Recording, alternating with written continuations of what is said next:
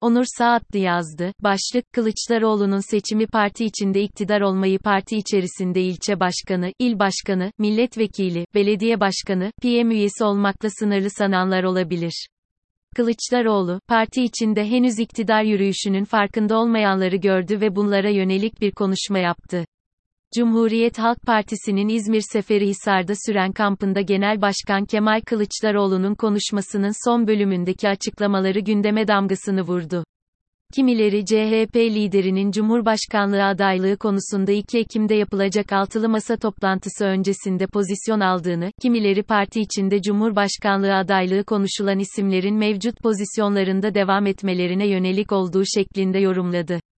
Biz en sonda söyleyeceğimizi en başta söyleyerek görüşlerimizi ifade etmeye başlayalım. Sayın Genel Başkan Kemal Kılıçdaroğlu, parti içerisinde kendi adaylığına kıyasla farklı isimlere yönelik eğilim ve arzuları olan milletvekili ve belediye başkanları olduğunu, partinin yeknaklıktan uzak bir görüntü sergilediğini ve özellikle önümüzdeki kritik seçimden çok seçim sonrası parti içi pozisyonlarına yönelik oluşan veya oluşması muhtemel gruplaşma ve adımları elbette ki görüyor. Uzun yıllardır devlette iktidar olamayan bir parti ve kadroları, elbette devleti yönetmenin, iktidar olmanın tadını ve gücünü unutmuş olabilir. Ve hatta iktidar olmayı parti içerisinde ilçe başkanı, il başkanı, milletvekili, belediye başkanı, PM üyesi olmakla sınırlı sananlar da olabilir. CHP lideri parti içerisinde henüz iktidar yürüyüşünün farkında olmayanların bulunduğunu fark etti ve müdahalesini son derece sert ve etkili bir konuşma ile yaptı. Önceki yazılarımızda da belirttiğimiz üzere, Sayın Kılıçdaroğlu Türkiye'nin nefes alması, ikinci yüzyılında Cumhuriyet'in demokrasi ile taçlandırılması, ekonomiden dış politikaya, eğitimden toplumsal barışa kadar en önemli sorunlarına derman olma çabası ile müthiş bir enerji ve özveriyle partisinin bile hiç alışık olmadığı bir efor sergilerken, örgütün katkısının yetersiz kaldığını, çağın gereklerine uygun bir yapılanma ve çalışma sistematiği ile yönetilemediğini, sağlanan katkının istenilen düzeyde olmadığını, olmadığını görüyor. 4 Eylül tarihli yazımızda, sorumluluk sadece ve sadece Sayın Kılıçdaroğlu veya Millet İttifakı liderlerinin omuzlarına yüklenmemeli, tüm ilçe ve il örgütlerinin fiili olarak sahaya inmeleri sağlanmalıdır.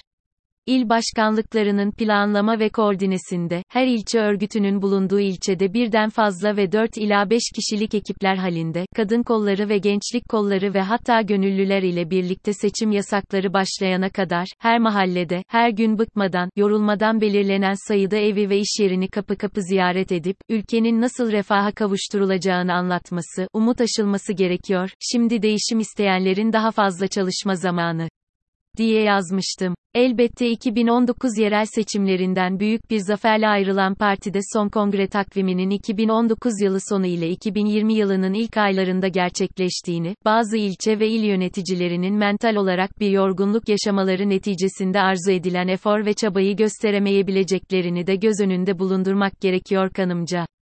Böyle bir kanaat oluşmuş ise şayet, hedefi iktidar olmak olan bir partinin derhal görev değişiklerini yapması, kendisinde mücadele hırsı, heyecanı ve azmi olanlar ile yola devam etmesi gerekiyor.